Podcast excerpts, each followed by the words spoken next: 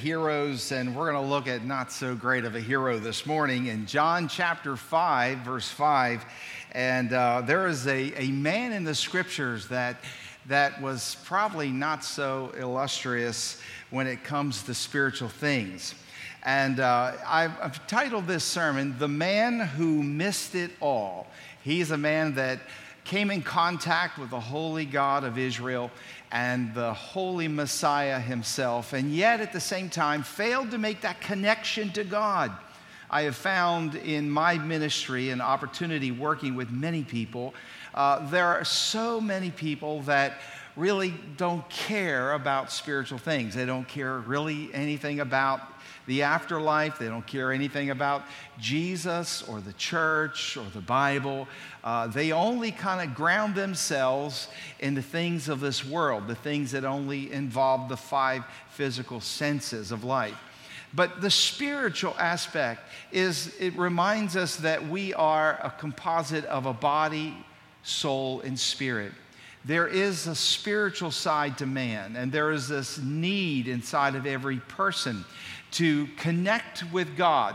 A person who has never had that relationship with God goes through life with this sense of emptiness, this sense of meaninglessness. That's why a lot of people commit suicide, because they can't understand the very meaning of life and the significance of life. And they just many times snuff their own lives out because of a sense of their own emptiness.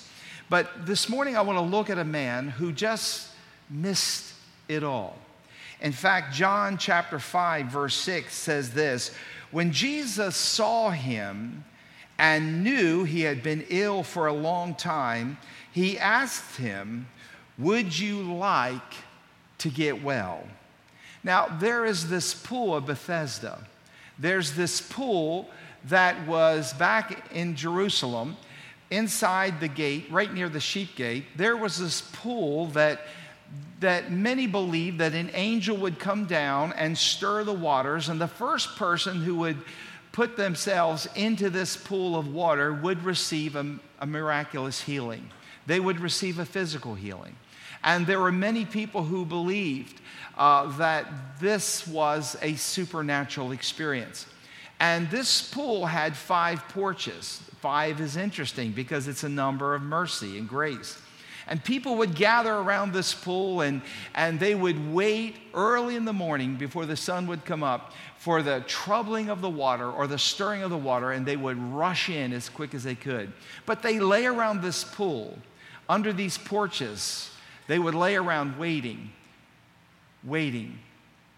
for this healing.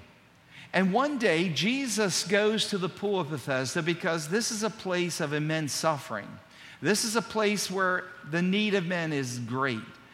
And Jesus looks down and he picks out this one man. And it's interesting, the Bible says in verse 6, when Jesus saw him and knew, this tells us about the omniscience about Jesus. He knew all about this man. He had never met him before, obviously, in life. But Jesus, knowing everything about us, he knows how many hairs on our head. He knows the things about we worry about. He knows the things we're stressed about. He knows it all. And so Jesus picks out this one man, and he knows that he's been ill for a long time. And he comes up to him, and he asks this wonderful question: "Would you like to get well?" What a great question. What a great question that Jesus poses to all of us this morning. Jesus has a way of touching the needs of our heart, and he constantly challenges us to pursue him and seek him for the answers we're looking for in life. Now, after reading this story about this crippled man trying to get into this pool of Bethesda for 38 years, as I read this story and the events that take place in this, I'm kind of mystified. There was something seriously missing from this text in this story. There's something that just made me want to kind of pass over this story because it just had a lack of balance and a tremendous indifference that I sensed in the story. You see, here's a man who's been blessed beyond measure. Here's a man who has been blessed abundantly, but yet in the midst of his receiving a miracle from God. He was totally blind to his abundant opportunity. Now, this crippled man who had been there, who had been sick for 38 years, he was blessed because the Creator God of this world came right to his side. He was blessed because out of this large sick crowd of probably hundreds of people waiting to get in this pool of Bethesda, Jesus selected him for healing. He was blessed because God did heal him, despite of the fact that he never responded properly to Jesus. In fact, this man who was blessed by Jesus is not really one of my favorite characters in the Bible. In fact, we should do the opposite of this man in our text. Instead of ignoring Jesus, we should acknowledge the great mercy of Jesus. Here's a man that really didn't care about spiritual things. Obviously, this is a man who shrugged off the stories of Jesus, didn't care about anything that Jesus Christ had done from town to town. And we could say he was probably one of the most unthankful people in the Bible, tremendously indifferent, deeply insensitive. But most of all, this man missed everything in his life. He was probably one of the most indifferent people we see in the scripture. He missed it so much. In fact, I looked at three things this man missed in his miraculous and merciful experience with Christ.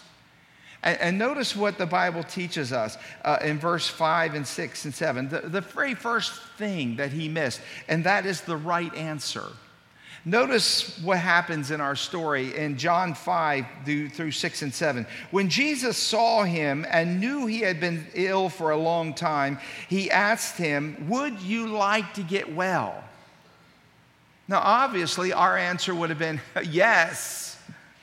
But notice his answer. He says, "I can't, sir."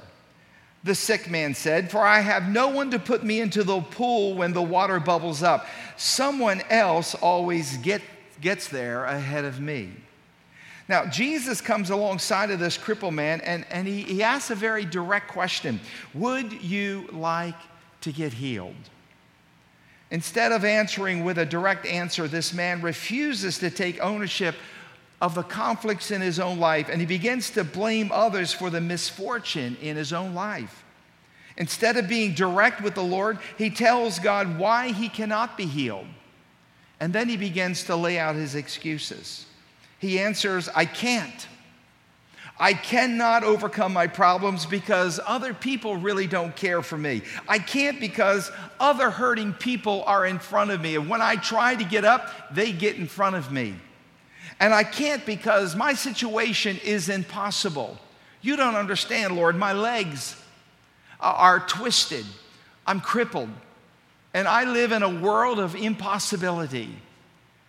Jesus looks at him and said, "Would you like to be healed?" He says, "I can't."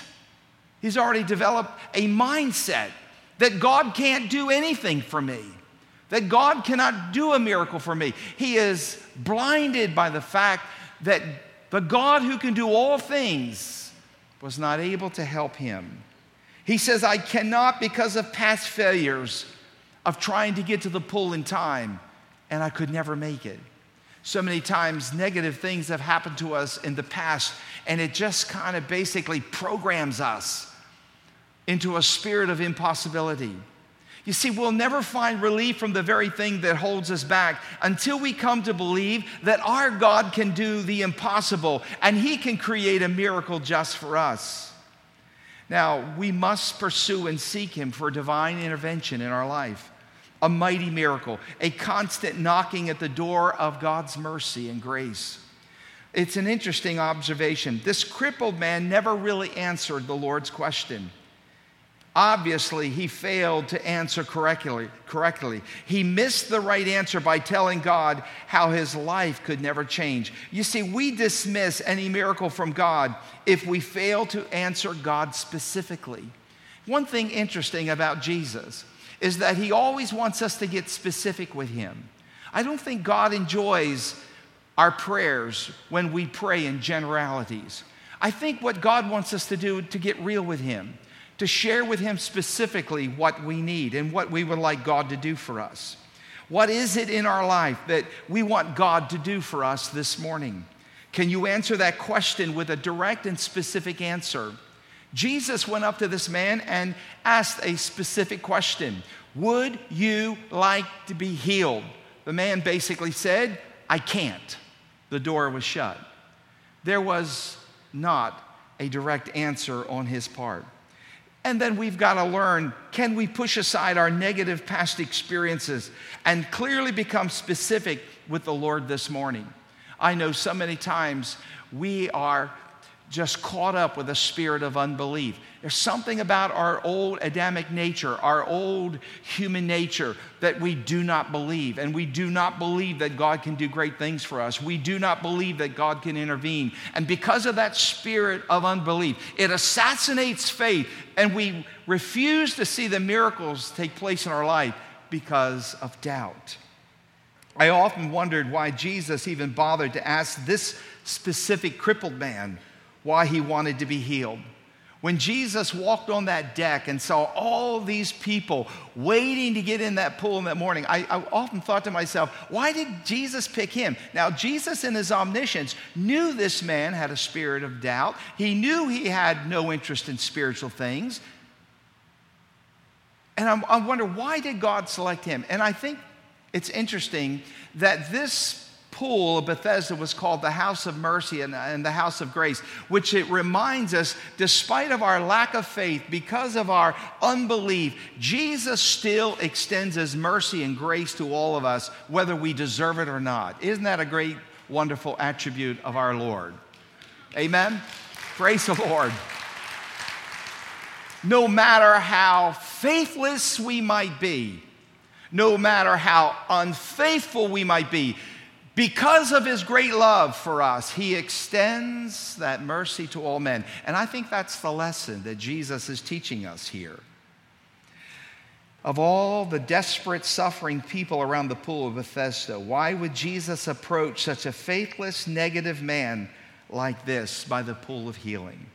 There are some people who really don't want to be delivered from their miserable condition because they love to nurse their past negative experiences by wallowing in self-pity and anger.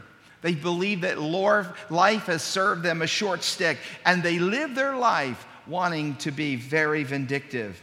You see, to receive a miracle from God would mean that they would have to let go of their former sufferings and their unfair treatments from the past and begin to rejoice over God's great provisions.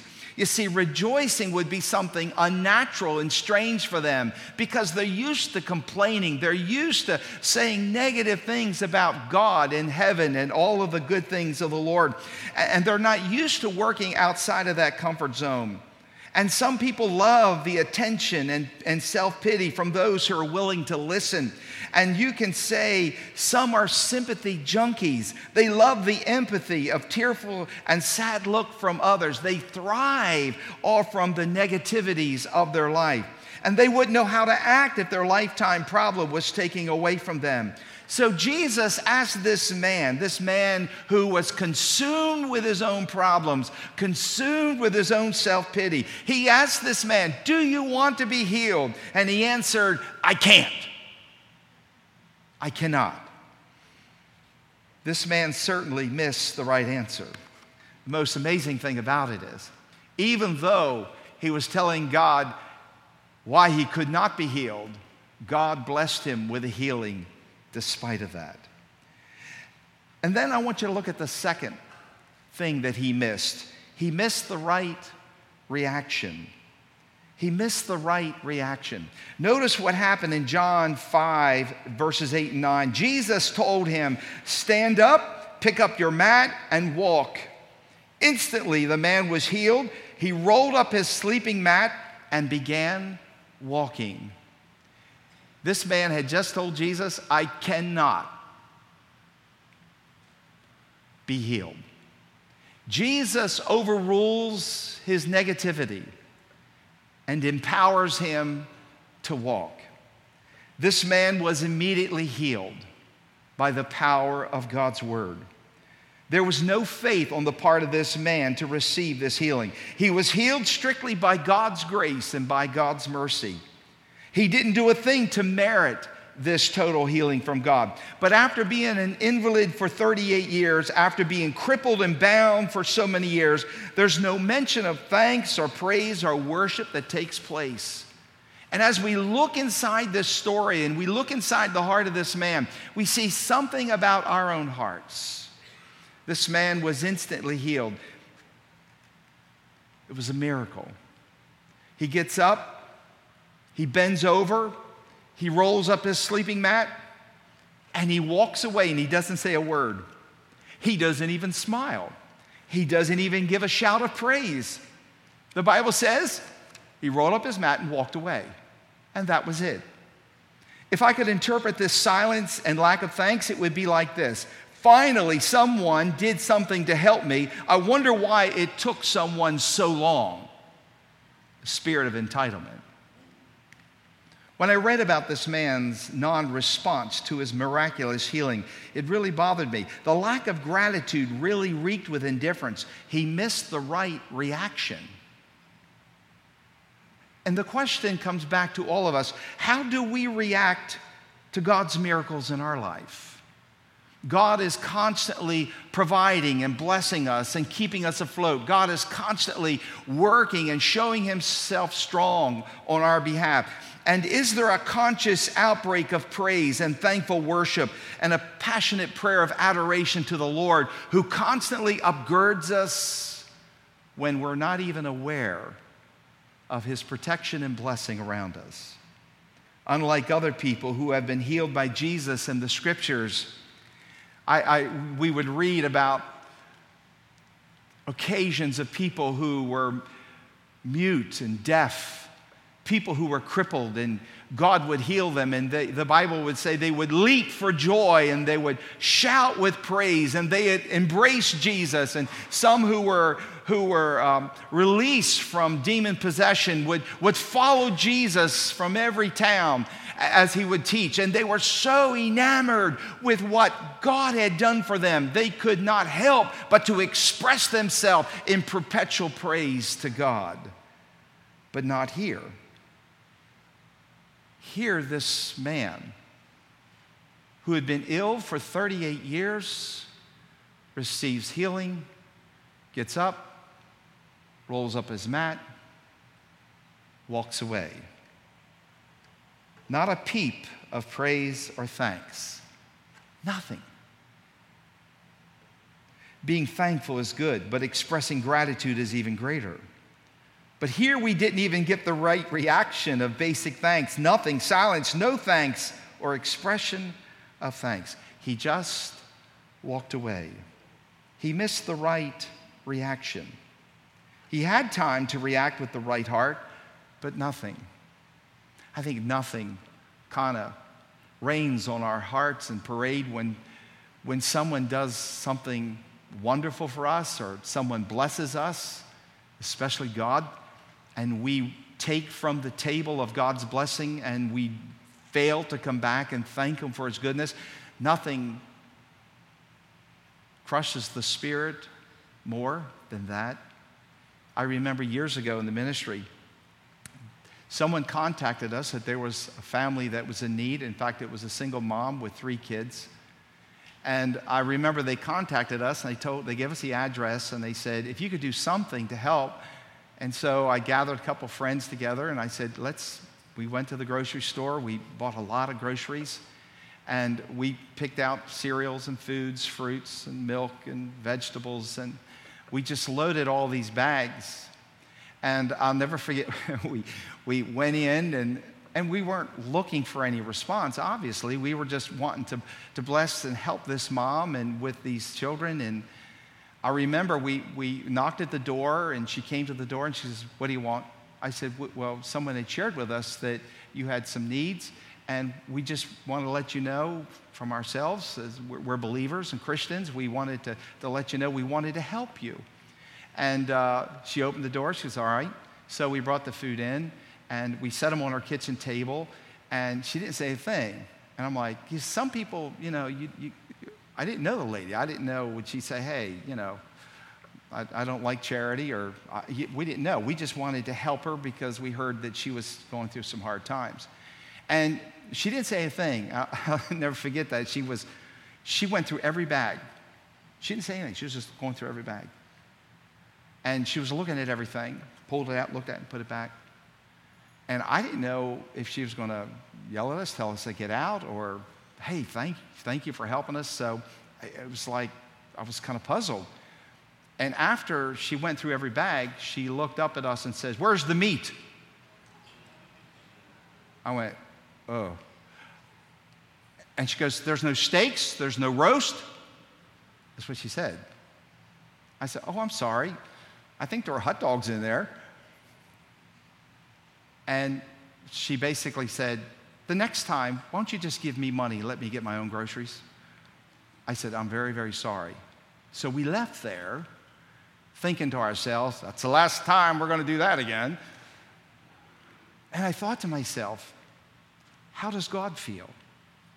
When God undergirds us, and when God blesses us, and when God brings blessing to us, how often do we stop and we thank Him and praise Him? It's a great lesson for all of us to realize that when God does a miracle for us and when God blesses us, how important it is for us to praise Him and thank Him and to show a spirit of gratitude. And then number 3, and that is he missed the right opportunity. John chapter 5, verse 10 and 15, but this miracle happened on the Sabbath, which is a Saturday. So the Jewish leaders objected. They said to the man who was cured, you can't work on the Sabbath. The law doesn't allow you to carry that sleeping mat. But this man replied, the man who had been healed, the man who healed me told me to pick up your mat and walk. Who said such a thing as that? They demanded. And this is sad. The Bible says the man didn't know, for Jesus had disappeared into the crowd. But afterwards, Jesus found him in the temple and told him, now you are well, so stop sinning, or something even worse may happen to you. The man went and told the Jewish leaders that it was Jesus who had healed him. This is a pathetic text. The man not only missed the right answer by saying that he could not be healed, he missed the right reaction. He just was blessed beyond measure after 38 years of healing that the medical field could not work a miracle for him. Jesus blessed him, put him back up on his feet, put him back into society, and he missed the right reaction by not saying a word, not even a nod, not even a smile, not even a thank you, Jesus. And now he misses his greatest opportunity. But it's interesting to watch how the religious, legalistic crowd, they basically said this. They said, the law doesn't allow you to carry that sleeping mat. They had missed the greatest work of all, and that is the fact that this man for 38 years could not walk. And now he could walk, and they're worrying about a mat. Some religious legalists are good at choking out others over insignificant rules while missing the greater obvious miracle that he could walk again. It was the elephant in the room. He missed getting to know Jesus, this man. This man had obviously been so wrapped up in himself with his own problems, he missed an opportunity to even listen to the stories about Jesus, this miracle worker, this one who came to Jerusalem to perform miracle after miracle to reveal to them that he was the Son of God, who had traveled from one town to another. He missed an opportunity to worship Jesus. He missed an opportunity to praise the Lord. He missed an opportunity to fall at the feet of Jesus to thank him. He missed an opportunity to sit at the very Christ and learn about his deity. He missed an opportunity to become a devout follower of Jesus Christ. He missed all of that. He never cared a thing about spiritual things. He didn't care about the presence of God. He didn't care about the work of God. He just didn't care about anything spiritual or godly. The man was so obsessed with himself and his problems, he didn't even inquire about the one who had just healed him and the one who had just healed him from his lifelong disease. 38 years. And now he is strong, he is healthy, he is healed. He's up and he's walking around with strength in his legs, and he even goes to the temple, and still he doesn't even recognize Jesus. But Jesus recognizes him. The Bible says the man didn't even know who Jesus was. And amazing, this man never even sought out Jesus in the temple, walked right past him. This is a difficult text, because here we see the greatness of God and the compassion of God, and we see the indifference of people. We see something ugly in the sinful nature of man, and that is man filled with ingratitude. What a sad thought. Of all the men in that day, Jesus, the Creator, the Alpha and the Omega, the living Word, the Son of God, the Holy Messiah, Jesus, the Holy Blessed One, the united with the triune God, stands right next to this crippled man and heals him by an act of mercy and grace that he did not deserve, but God blessed him anyhow, and he failed to recognize the one who gave him renewed life.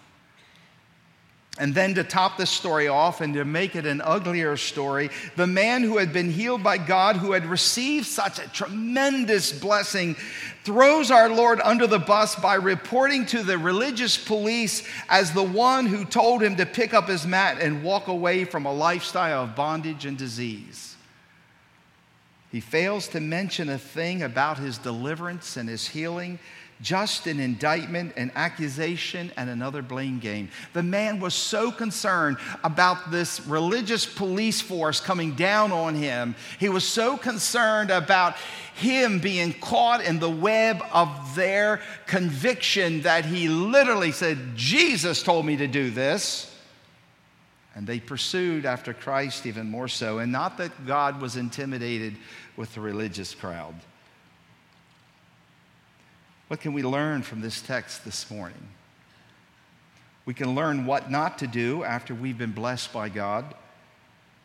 To take a blessing off the table of God without stopping to thank God for his great provision and mercy is an ugly sin of ingratitude. Every day I have to realize I live each moment by the grace and the mercy of the Lord. Listen, the reason you're here today is because of God's extended mercy. The reason you're here breathing air and having strength to come to church and to worship him is because of the goodness and the graciousness of God. We serve a great and awesome God. And even though you feel that you might not have enough, I want you to know what you have is sufficient, and we need to praise him and thank him for his goodness. Amen.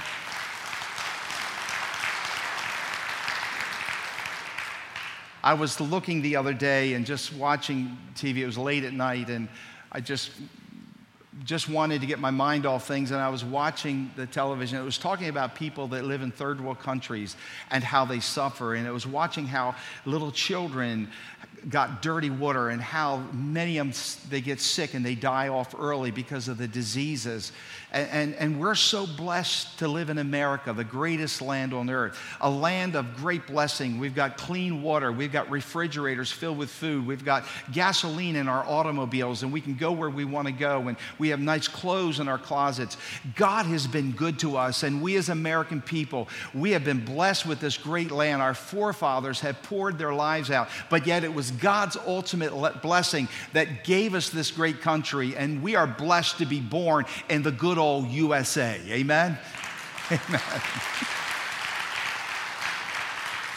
And we're to never take that for granted, but yet we need to always stop and thank him and praise him.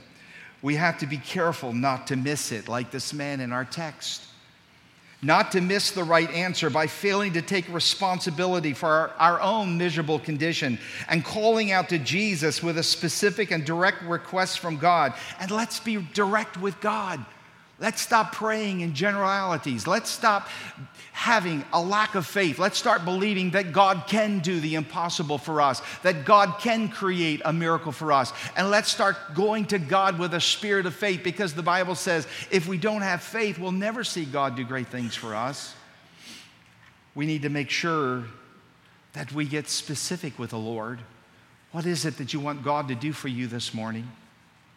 What miracle do you need God to do for you? Let me say, when we come in faith, believing, we can see that miracle wrought in our life. The Bible says we have not because we ask not. God said in His Word many, many times, He said, if you come to God and you ask for a loaf of bread, is God so cold and mean to give you a stone instead? Or would God be so cruel to give you a serpent instead of a loaf of bread? Whatever you come to God, believe that He is a good and a gracious God. But when we get specific with God, it is then that God blesses our specific answer with great faith. We're not only to not miss the right word, but we are not to miss the right reaction. By failing to acknowledge God's miracle and mercy in our life, to thank Him with a spirit of passion and gratitude and outward expression of our thanks. It's good to be thankful, but God loves the expression of thanks. That's what I love about Crossroads Church. You are a very expressive people.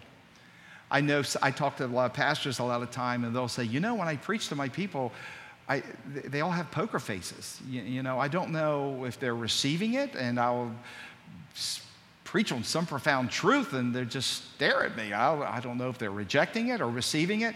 I said, well, not me at Crossroads. You preach the truth there. The people are receptive to express their spirit of worship and their spirit of praise. Thank you for your heart for the Lord. And then thirdly, not to miss the right opportunity to follow Jesus. To fail to worship and praise Him while we have the chance to embrace the opportunity to get to know the Lord who has blessed us, our great healer. To follow Him with loyalty and a holy allegiance only blesses Him, and it only reveals your great understanding that you have been blessed under the mighty hand of God. And because of that, you want to seize the moment and that opportunity to snuggle up to the Holy One of Israel and to learn from the Christ who died on the cross for you, to learn more about Him and to embrace Him in your life, that you can become more like Him. To use the opportunity in your life, like Paul said, that I might know Him and the power of His resurrection. Let's not miss it. Let's not miss an opportunity to just follow the Lord fully. Let's not miss it like this man in our text. This man, wow, was he ever blessed? Was he ever blessed? But he missed it with the wrong word. He missed it with the wrong reaction. And he missed his opportunity, because this man, this crippled man for 38 years, could have been one of the Lord's most devout followers with his great testimony of grace, who could have impacted more people for the kingdom of God. But he got up, rolled his mat, walked away. This morning, God has spread a table before you in the presence of His enemies. He has blessed you with spiritual revelation. He's blessed you with spiritual truth. He has blessed you physically. He has blessed you spiritually. Be cognitive of the hand of mercy above you. Say the right word.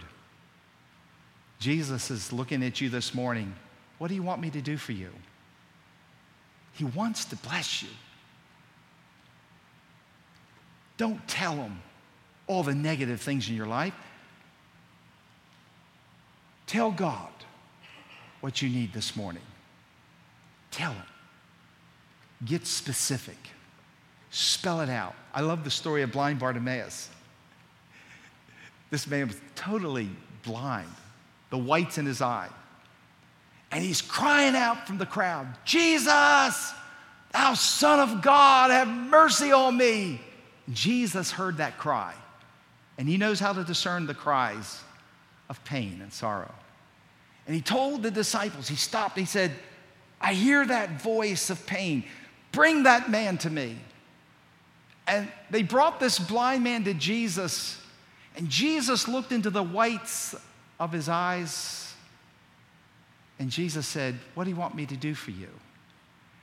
And blind Bartimaeus said this, just a few words, that I might receive my sight. And God rewarded his faith, removed the scales of blindness. Now, if he had said, well, I want to have more of an intellectual understanding of the universe, blah, blah, blah, blah, blah, you know what? He could have missed it all. But he got specific. He didn't use a bunch of theological mumbo-jumbo and try to dress up, try to impress God with big words. He just said, Lord, that I might receive my sight. And God blessed him because of his faith.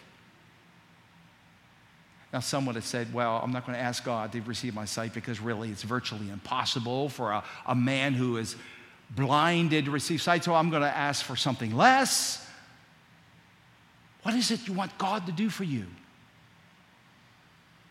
And he walks up to your impossibilities and he says to you, in your impotent state, and he asked you, he said, what do you want me to do? Do you want to be healed today? Do you want this? Ask in faith believing. Say the right word. Get specific. Show the right reaction. And whatever you do, show the great opportunity to snuggle up with Christ. Learn from him. Walk like him, talk like him, think like him, act like him. Be conformed to Jesus. Don't miss it. This is life. We're all in a test run. We're either going to miss it or we're going to get it. This morning, I want the Crossroads crowd to get it. Don't miss it. Let's pray.